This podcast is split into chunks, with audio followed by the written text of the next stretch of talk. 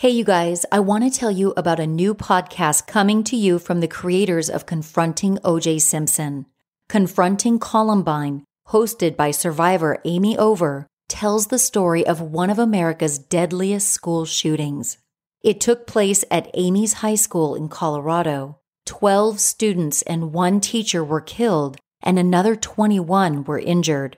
The Columbine Massacre was a pivotal event in America. But for survivors like Amy, it was her real life. And she still lives with the memories every day. Was she really on the killer's hit list? Would the survivors ever recover from the trauma of being shot at? The sound of that gunfire? Why have the killers spawned copycats with false stories that have no basis in truth? And what happens to teenagers who witness the worst in life when they become adults? Columbine was the day America started to believe that school was no longer a safe place. Now, the kids at Columbine are sending their own children to high school, and the trauma begins again. Take the journey with Amy, her class, teachers, first responders, and others impacted by the shooting. Listen to the riveting new series Confronting Columbine, coming May 4th from Glass Podcasts and Wondery. You're about to hear a preview of Confronting Columbine. While you're listening, be sure to subscribe to Confronting Columbine on Apple Podcasts, Amazon Music, or binge the entire series right now and ad free when you subscribe to Wondery Plus in the Wondery app. Second uh, semester freshman year. I remember meeting everyone in the cafeteria for lunch there we were at the table. For whatever reason, when I got there that day, my wallet was not in my pants. But I got, you know, some money. I'm gonna get a soda. So uh, I remember Lance said, let's get out of here. He wanted to go to Clement Park. Mm-hmm.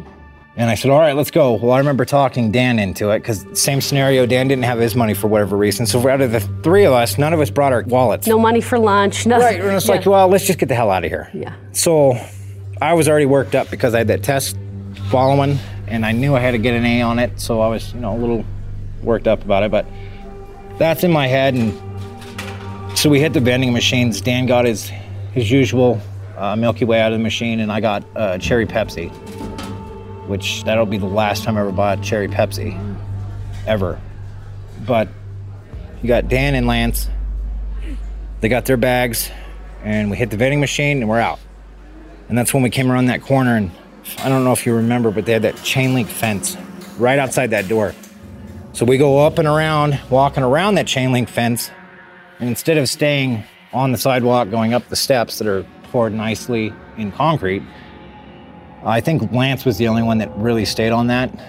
Dan immediately darted off into the dirt, and I think I was heading into the dirt myself. So I was going to walk up the hill with him. And that's where they were parked. Yeah. And then they were up at top of that hill where that sidewalk goes into that uh, that other entrance up top, and we were heading up. So that's when we saw them. They had duffel bags at the feet, and I remember standing. They're standing there with you know all black. They got their jackets kind of halfway unbuttoned open, and then that's when I started seeing magazines coming out. And so they're loading up, but they had that look of confusion, like they're looking at each other, like, "What the hell? Something's not right." While most people think of Columbine as a mass shooting, it wasn't the killer's original plan. They had made dozens of bombs with the intention of blowing up their classmates and teachers. Bombs were set to go off during the first lunch period when there were the most students in the cafeteria, around 11:15 in the morning. The perpetrators planted two duffel bags with propane bombs surrounded in shrapnel they were placed near beams that would have brought the second floor down and incinerated anyone who was there for lunch. The killers had hidden the bombs between class periods and then met up outside the school, ready to shoot down survivors who made it out. Despite months of bomb making practice, the bombs failed. The guns only came out when they realized the bombs didn't work. They were going to blow up the commons, and those bombs were supposed to go off in a series and just wipe out the entire commons. And that 20 pound bomb would have taken out that corner, which would have, in theory, dropped the library mm-hmm. into the commons. We have these sidebar conversations like, well, what are we watching? You know, something doesn't look right. And we're like, oh, it's got to be the senior annihilation game that we've been hearing about. None of us had details. So Which is heads, so ironic that we were playing that game. yeah, It was like a Nerf war game, Mm-hmm. basically. yeah, last man standing. Last man standing and bragging rights. we finally get to see what the hell this game's about. And we're watching them load. And maybe they're going to go down that hallway and shoot Sid with the paintball. Let's go see this. Now we got something to watch. That's when magazine was in, chambered, and then that's when the popping started. And they, they unloaded towards the building out of line of sight from us. What we didn't know is that's when Richard and Rachel Scott were shot. Rachel Scott and Richard Castaldo were the first victims at Columbine. Rachel was shot in the head and chest and died instantly. Richard was shot in the arms and torso.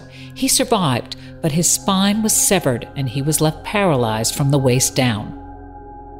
As soon as that started, we stopped moving again. And at this point, they're monkeying a little bit, and we're like, okay, well, those are realistic paintball guns. And so we decide, well, let's get a closer look. So we start pushing forward. So after the second round of us deciding, let's get a closer look, that's when they turn the fire to us. And again, I think it's paintballs. So they're spraying from my right to left. I remember Dan got hit. Danny Rohrbough was shot three times once in the knee, then in the chest, then in the abdominal area, piercing his liver and stomach. The shot to his chest stopped his heart. He fell over and died quickly. Even then, Sean thought he was witnessing a game. His brain was not registering the horror. One of the rounds went through Dan and hit the ground right behind him. The trajectory of that round hit that dirt and it just shot it in my face. And I remember looking back all simultaneous, like, where the heck are these paintballs? And as I'm looking back, that's when I took a round to the shoulder and it didn't hit any bone or anything, it just grazed me. But it was deep enough I could sink darn near three of my fingers into that gap. No idea I was shot, but I just felt cold on my neck and I looked back forward. And that's when I took three across the abdomen. And again, the only way to describe, because those didn't hurt at all, the only way to describe that was it felt like something shouldn't have been there and then it was gone. That's all it felt like. It wasn't pain or anything. Did you realize then, like, I, I've been shot? Oh, I had no idea. In fact, it took me a while before I figured out that I was actually bleeding. That's when Lance went down. I don't even think he knows he's been shot at this moment. And I yelled out to both of them, You guys have fun with this. I'm going back inside. So as I'm turning around to run, no idea I've been shot four times at this moment, my entire body is behind that concrete corner pillar. The entire thing, the only thing exposed my backpack.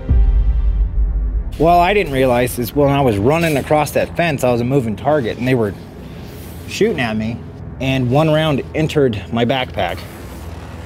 That bullet hit my notebook and spun around, and literally changed trajectory and aimed straight at my spinal cord. It hit my T12 and blew my entire vertebrae up, and then it shot out my hip. I'm yelling. It hurt like heck. Felt like I got kicked by a mule straight into the spine. Mm-hmm. And in my head, I'm convinced there's a prank dart sticking in my spine. That's what paralyzed me.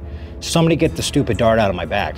Sean, you're literally stuck in the threshold, watching everything happen. Did anyone come to your aid? Yeah, and they're yelling, There's no dart. Honey, there's no dart. Well, I can't move my legs. And they got the door held open, and somebody stopped him and they said, No, it's his back. It's a spinal injury or a neck. Can't move him. Don't move him because he's paralyzed. So they left me.